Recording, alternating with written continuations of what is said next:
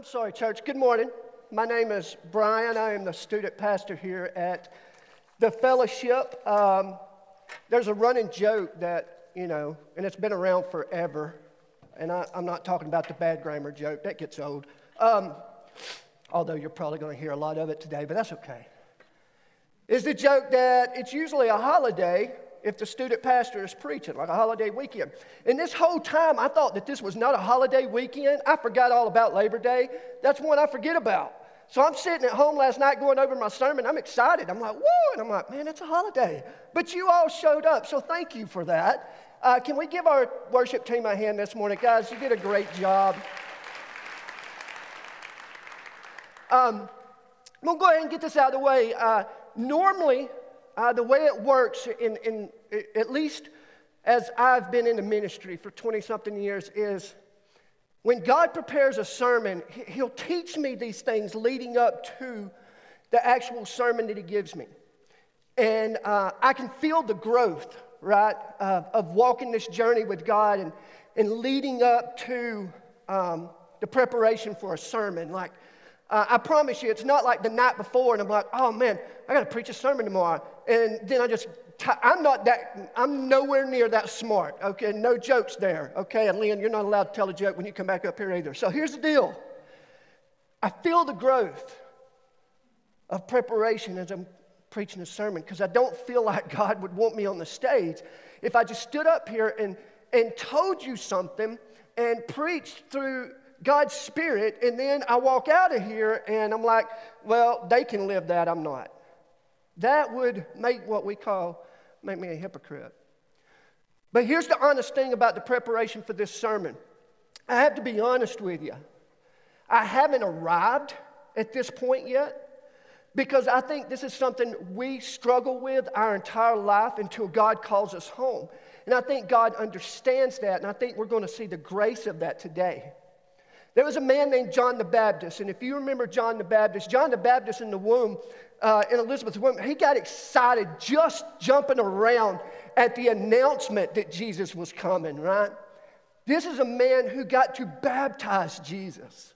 Like I tell the students all the time, I'm like, when I get to heaven, and I think about this all the time, and I don't think we think about heaven enough, but when I get to heaven, I think about like when I go, in, like, what am I going to do, right? I know my ADD is not going to be there anymore. There's no sickness, no anything like that. I don't think our ADD will exist. But well, I'm in heaven because I'll be bouncing around everywhere.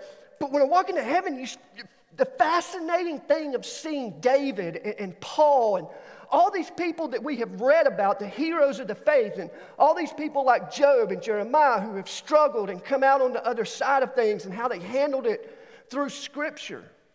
John the Baptist is one of the ones that I want to meet first because I just want to sit down and have a conversation with the guy and ask him, like the moment that you got to baptize the Son of God, what was that like? That's who we're talking about this morning. And I want to set it up before we get to our text. I want to read just so you have an idea who we're talking about with John the Baptist here. In John chapter 1, 19 through 34, this is what God's word says when describing John the Baptist here. The next day, John saw Jesus coming toward him and said, Look, the Lamb of God who takes away the sin of the world. This is the one I meant when I said, A man who comes after me has surpassed me because he was before me. I myself did not know him, but the reason I came baptizing with water was that he might be revealed to Israel. Then John, the te- John gave the testimony I saw the Spirit come down from heaven as a dove and remain on him. And I myself did not know him, but the one who sent me to baptize with water told me, The man on whom you see the Spirit come down and remain is the one who will baptize with Holy Spirit. And I have seen and I testify that this is God's chosen one.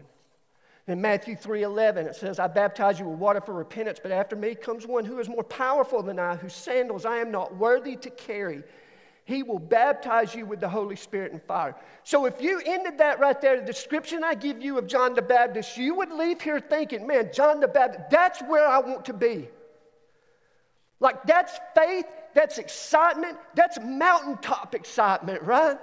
We all the time talk. Lynn hit it on the nail last week when we was talking about students and planning camp and fall retreat and freedom weekend, things like that. Like, I don't sit down and think, when's the perfect month that will just bring the most excitement where they can come back and it's contagious because when you come back from camp and you come back from fall retreat and you do all these, there's an excitement and we call that mountaintop experience. But the truth of the matter is, it's not the planning part, it's the removal of distractions that gives us that mountaintop experience. Like they don't have many, so many distractions and they can zero in and they can think about the Lord and read about the Lord and pray about the Lord and they're hearing about God and they're singing about it all the time. I'm like, man, people ask me all the time, like, how do we maintain mountaintop? And I'm like, well, that's not realistic. But if we want to get there, it's the removal of distractions. But for John the Baptist, this was it. It had to be the mountaintop experience. So I, let, I wanted to build that up to read to you our text this morning. If you have your Bibles, and you can, it'll be on the screen behind me. You'll flip to uh, the book of Matthew chapter 11. And we've all had these experiences just like John the Baptist, and we all, at times, either you're here today and you're in this moment I'm about to read, or you're going to be. This is what God's word says in Matthew 11, chapter, verse 1. After Jesus had finished instructing his 12 disciples, he went on from there to teach and preach in the towns of Galilee. When John, who was in prison, Remember, this is John the Baptist I just read about. This is who we're talking about here. When John, who was in prison, heard about the deeds of the Messiah, he sent his disciples to ask him, Are you the one who is to come, or should we expect someone else? Jesus replied, Go back and report to John what you hear and see. The blind receive sight, the lame walk, those who have leprosy are cleansed, the deaf hear, the dead are raised, and the good news is proclaimed to the poor. Blessed is anyone who does not stumble on account of me. Pray with me. Father, we come to you humbly this morning. So many prayer requests, Lord. Uh, I don't even know if we have time to fill them all, but the good news is that you know every single one of them. Father, pro- provide us with grace in moments like today that we're reading about, in those moments where we don't understand, in those moments where we have doubts, in those moments where we question you, in those moments where we feel that you don't meet our expectations. Maybe we're thankful for your mercy that you give us during this time. Because, Father, you know our hearts, you know our minds. So, God, help us understand as much as possible today through your word, because that's the only absolute truth we have. And we ask this in your Son, Jesus' name. Amen. According to this passage, John the Baptist is already convinced that Jesus is the promised Messiah. So, why is he asking in prison? You have to understand. Now, here's Jesus. Jesus is out. Uh, I, I, thought, Riley, I thought you waved at me. I was going to wave back. Uh, anyway, ADD, listen. Jesus Jesus is out doing some amazing things. Like his popularity is gaining. And a lot of people, there's buzz going around. And John the Baptist, who was a part of this mountaintop experience, now he has landed himself in prison. And he is asking himself, is Jesus really the Messiah? And we do the same thing. Now, we may not be locked in physical prison, church, but we're locked in some kind of prison at times, whether it's spiritual, frustration. And here's the thing with the pandemic, and not just the pandemic, we have friends, we have loved ones, we have things going on in our life that just don't make sense. And as church people, I was grown up, I grew up in church, and I, I know like there were certain things you just didn't say in church, like you never questioned God. Like I grew up in my grandmother's church, right? And it, it, it was like, you know, like 40, 50 people, and it's like, it was odd a little bit. It was good. I'm not saying it was bad. It was just. You just weren't allowed to talk much about anything like that was really going on, right? And you're like, the world around us is falling apart. And I'm like, I'm in, as a little young mind, I'm in this place, and I'm like, surely we can talk about it here, right? Like our lives are falling apart, our marriages are falling apart, our friendships are dissolving. We have loved ones in the hospital. We have this and that, and all these things going on. I'm like, surely here like, I know we put on a show just about everywhere else, but surely here, because we understand and we know that God really sees what our heart uh, is feeling and what our minds is, are thinking. And doubts start to creep in because like, wait a minute now. God, where are you? Yeah, you just sing this song, man, in my grandmother's church. Do y'all remember? If you've gone to church, you remember that song, He's an on time God? Y'all remember that? Nobody? Nobody? Do y'all remember that? He's an on time God? Yes, He is. Somebody, please. No? Okay. No, not many Christians here today. Here's the thing. He's an on time God. Yes, He is. And, and I don't want to sing because y'all would ask me probably to join the worship team, and I don't want to do that. Here's the thing I would hear that song, and I still hear it today. And in my mind, I'm thinking, and you don't want to say it out loud, but I'm just going to say it out loud. When I hear it, I'm like, okay, God, whose time are you actually on? Because I've said prayers at times and I have begged and I have pleaded and, and my mind has drove me crazy because I'm like, God, do you hear me? Like, do you actually hear what I am praying to you? Because you're not showing up. And then that happens another time, and it happens another time, and all of a sudden, and, and with the students, we just finished a, a series called Don't Give the Enemy a Seat at Your Table, and we were going through Psalm 23, and it was talking about, you know, he, he prepares a table for us in the presence of our enemies. And I'm sitting there, you're sitting at that table with God, and all of a sudden the enemy is circling, and he's just throwing doubts in your mind. He's like, God doesn't hear you. One, you're a disappointment. Two, you have failed him. Three, the fact that you even doubt him disqualifies you. And it just bounces off of you. And all of a sudden, man, the enemy is sitting down with you and you're having a full conversation with him. And you have went into full-blown mode like, I don't even know if God's real or not. And I know that you probably would never say that out loud. But John the Baptist right here is like, are you really the Messiah? Or are we waiting for someone else? You got to remember the mountaintop that he was on. The guy's in prison now. And the expectations John had of Jesus is what's going on here. He asked this question because Jesus was not the kind of Messiah that John envisioned. John had different expectations. He became confused because Jesus did not dethrone the tyrants of Rome. He became confused because Jesus did not abolish the rule of the hypocritical Pharisees who controlled the religious establishment. He was confused because Jesus was associating with tax collectors. I was on Facebook, and I, have a thing where I, I try not to scroll down on Facebook, but the enemy got me this day. It was a political post. Stupid. I knew not to click on it. Like I knew but what I do? Clicked on it. Don't judge me. Some of you were on that, but no, I'm just kidding. I clicked on the post. And, I, and, I'm, and I'm looking down the post, and I, and I start to see the post go from, you're an idiot, right? It's Democrat, Republic, liberal, conservative. You're an idiot, you're an idiot, you're an idiot, you're an idiot. And then, boom, somebody comes out the gate. It's like, God's going to strike you down for your stupidity.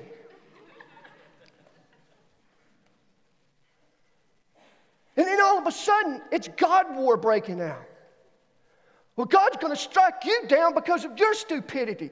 And I'm sitting there thinking, and half of you make fun of my grammar because being from Alabama, you have the Alabama jokes, whatever. Here's the deal I'm smart enough to sit there and look, and I'm like, do they both know that they're equally as stupid with what they're saying?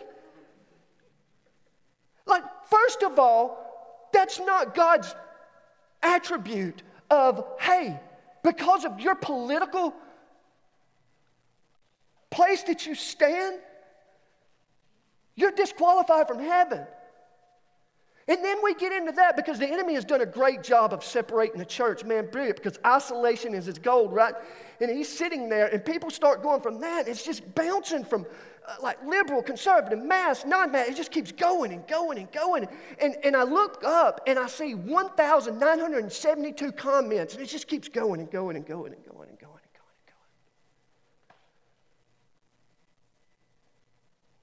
And that's the expectation sometimes we have of God. It's like, God, those people are idiots. Come strike them down. God, that person took my parking spot. God, that person talked to me or didn't talk to me at church or talked about me at church. And we get this mentality of that's who God is, and God doesn't meet those expectations. Then we get upset and get mad at Him. And then there's the expectations of where I am a lot of times when I pray to God, and I'm like, hey, I'll be honest with you. When my grandmother was on this earth, I prayed to God, do not take my grandmother. That was mine and God's beef. That's why I just, I couldn't. That's when I come to really know Jesus with 25. Because when I was that age, I was sitting there and people were telling me all the time, God loves you. God's going to give you great things. And if you just ask in His name, this is going to happen. I'm like, none of this is happening. And then when I got in the Navy, I started following Him. And guess what? There's prayers that I prayed that still hasn't happened. And there's examples of that where I look back, like when I dated a girl and like, ninth or 12th grade, and I'm like, man, if God would have answered that prayer, I would have been miserable. I'm with my wife of 21. Is it 21? Okay, 20. It's 20, 20 plus years, right?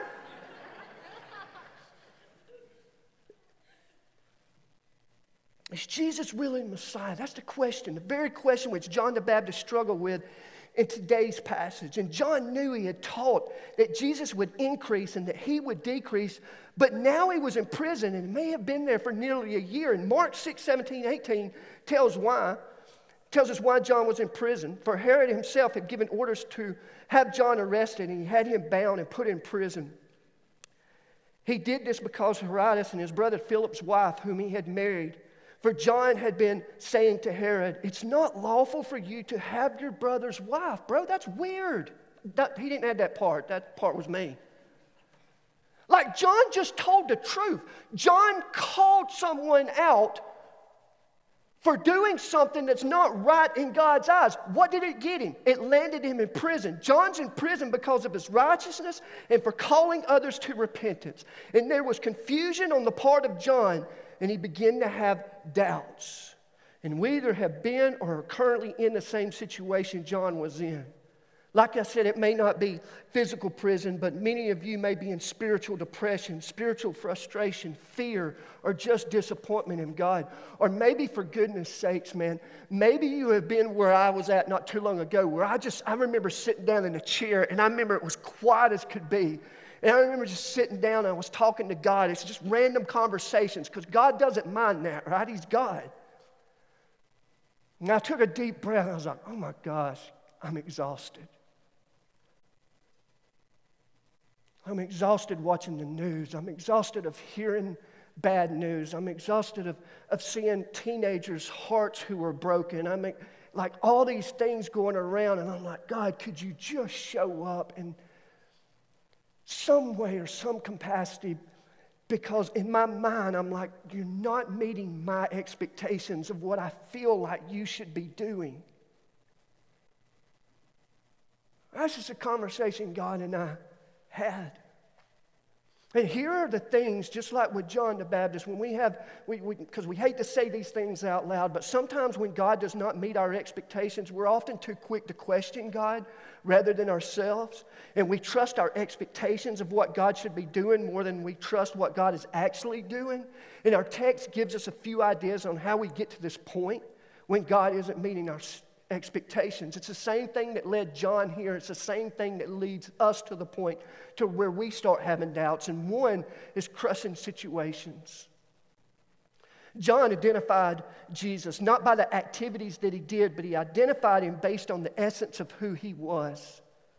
Which is really important in how we relate to God because if we only learn to identify God by what He does and what He does for us, then our expectations will be attached to His activity and that's just a dangerous place to be. And it's very dangerous to have low expectations of God. What if, what if God did not want to meet our expectations, maybe because He wants to exceed our expectations? I mean, it was funny a while ago what I said about my wife, but I prayed to marry this other girl, and, and that was in my mind, God meeting my expectations. But God's like, no, hey, I'm not going to answer that prayer because I'm going to exceed your expectations and give you the woman that I meant you to have. Now, that don't get me brownie points. I don't know what. I give up, right? But he did that. When I was in the military, man, I went in and I was like, I'm going to stay. I had it all planned out, right? And God was with me. By this time, me and God were together. We, like, I truly had a relationship with God.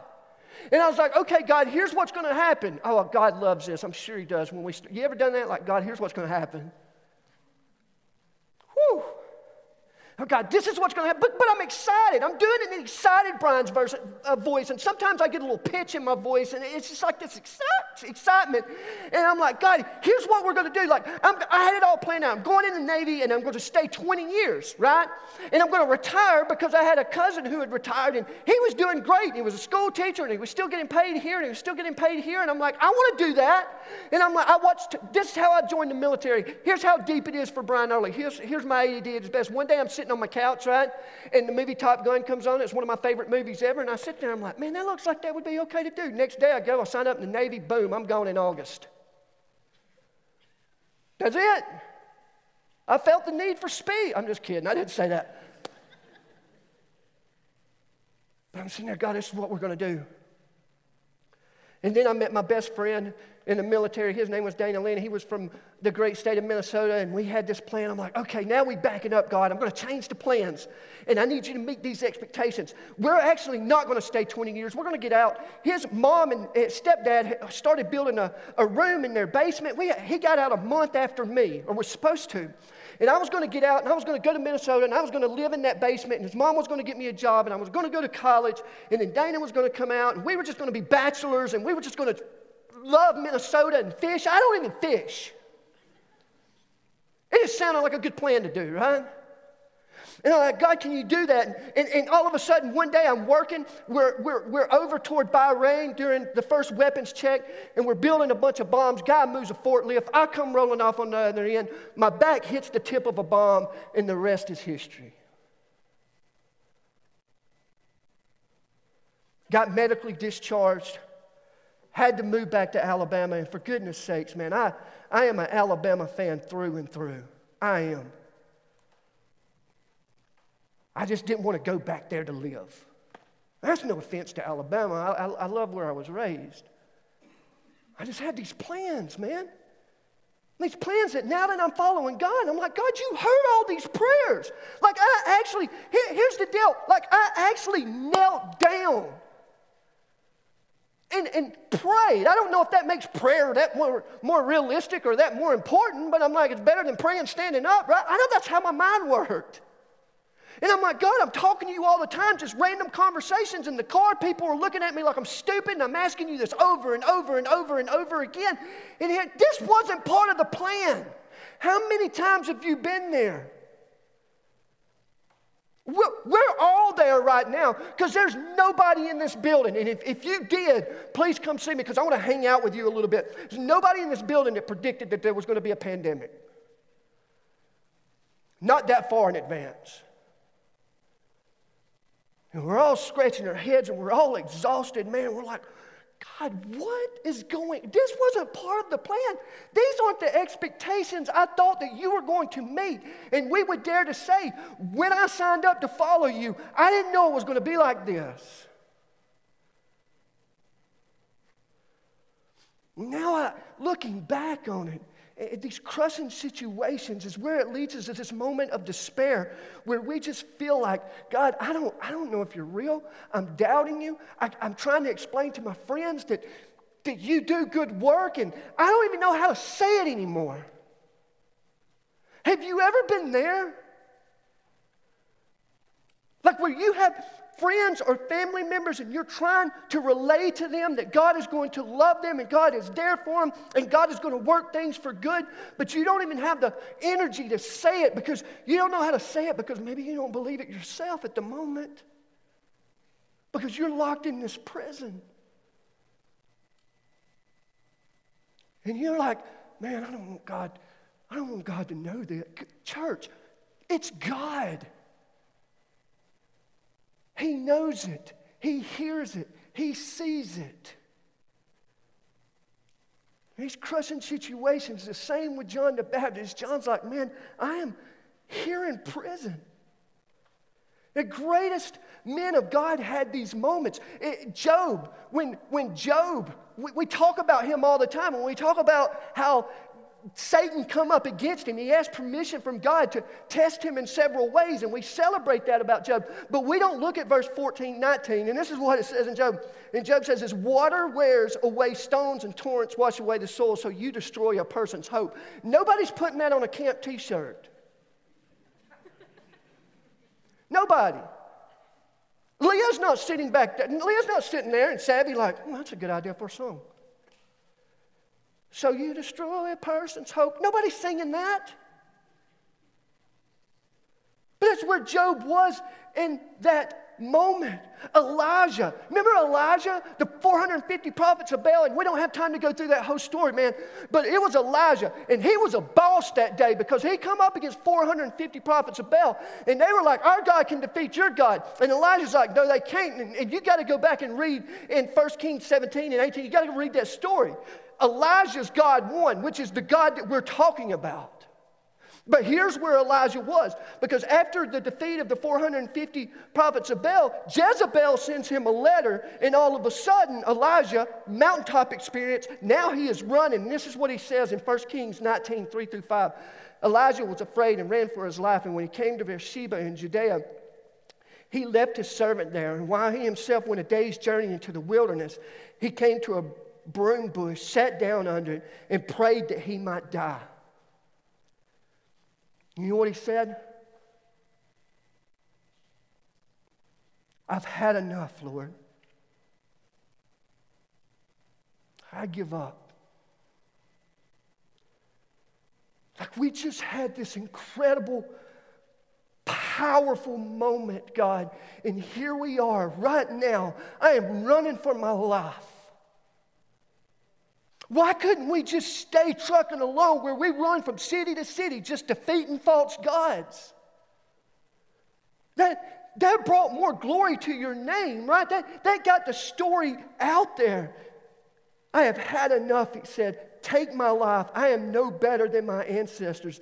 And then he lay down in the bush and he fell asleep. A mighty man of prayer, but now he's praying out of depression and fear. But please, church, do not lose sight that he is still praying to God. He's still praying to the one he knows can answer the question. And listen, I understand where Elijah is from a little bit now. Here's the difference. You're like, why wasn't he afraid of 450 people, but he's afraid of one letter? Because that was a woman who wrote that letter. And there are times, no, you laugh, but there are times, husbands, when I have made a comment to my wife and there was no words involved, she just stared at me. And for a brief second, fear crept in my body. Right? You, you act like you haven't been, don't be that guy because you know you are. You're like, oh, I'm joking. And all of a sudden she gives that look. Like, oh my gosh. And then, like I've said a hundred times, they all watch those murder shows. You just don't do things like that. Why don't you just pick fights with people that know how to kill you and get away with the body? They want those hundreds of husband killing shows.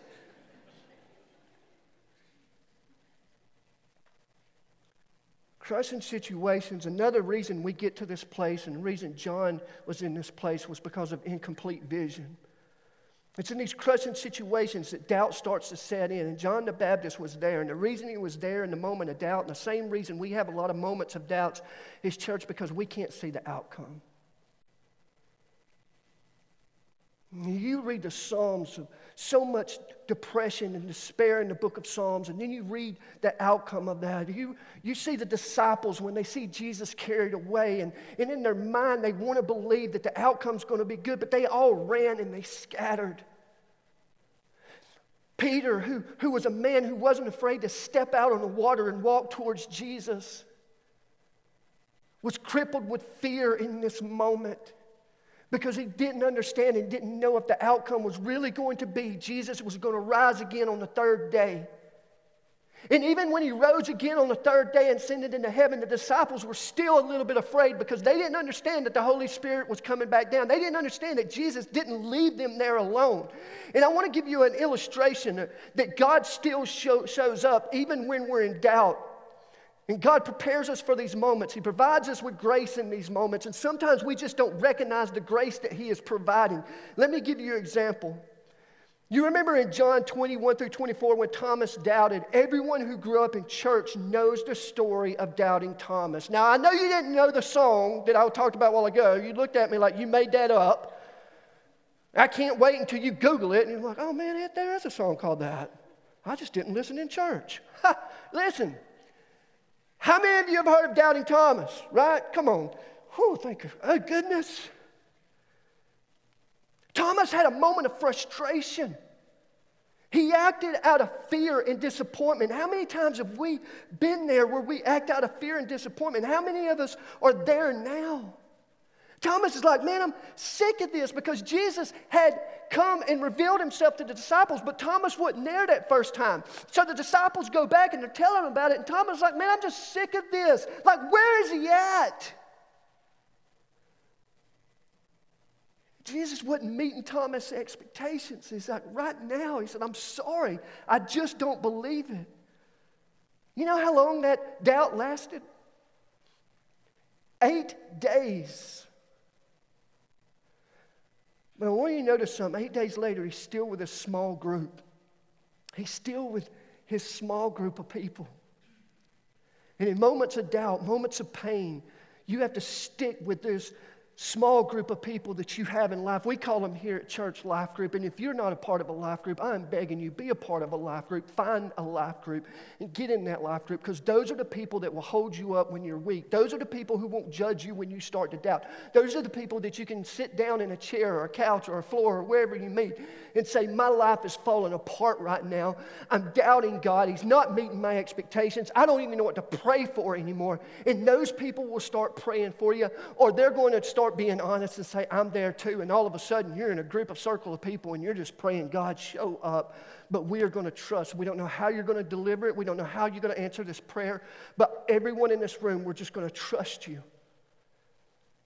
We have no choice but to trust you, God, because we're, you're the one that we know that can't have the answer and provide the answer because we do not know the outcome.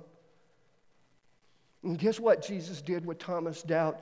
He showed up Church, He always will show up.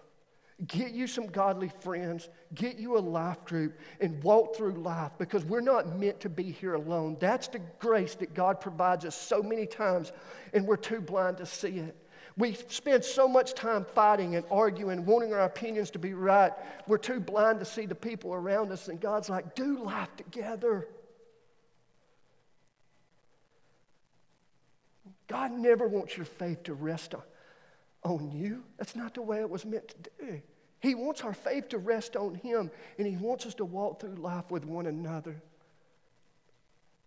Last is the cultural influence around us. Notice that John didn't start asking multiple opinions or going with whatever the culture flow was at the time. He sent word to the very one who could answer his question. He wanted to hear from Jesus, and Jesus sent back his answer and he replied, Go back and report to John what you hear and see. Go back and report this that the blind receive sight, the lame walk, those who have leprosy are cleansed, the deaf hear, the deaf, the dead are raised, and the good news is proclaimed to the poor. Blessed is anyone who does not stumble on account of me. Jesus was basically quoting Isaiah 35 and 61. And he knew that John wouldn't understand that. And number one thing I want you to realize is that God Jesus did not get mad at John for asking the question in the first place. Jesus knew where he was. It's not like I can sit here and I sit here. If I left here this morning, I'm on my car ride home and like, Jesus, here's the deal. I just preached a message on doubting you in the moments where we're locked in these invisible prisons and we can't see the outcomes of it and these crushing situations are hitting us and the culture around us is telling us just do what feels good, do what's right, do your thing, forget about God. It's not like if I sit there in that car and say, hey, God, where are you?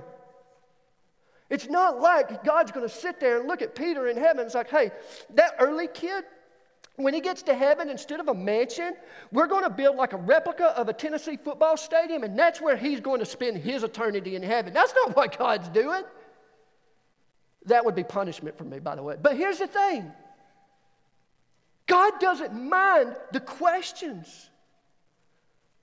But where he wants you to go for the answers, he urges you to go to Scripture and get to know him better, find out what he's really like, learn what he has really promised to do. He always surprises those who get to know him better. Remember his word of encouragement in Matthew 11, 6 Blesses anyone who does not stumble account of me. Church, he's not afraid of your disappointment, he's not afraid of your expectations you felt are not being met.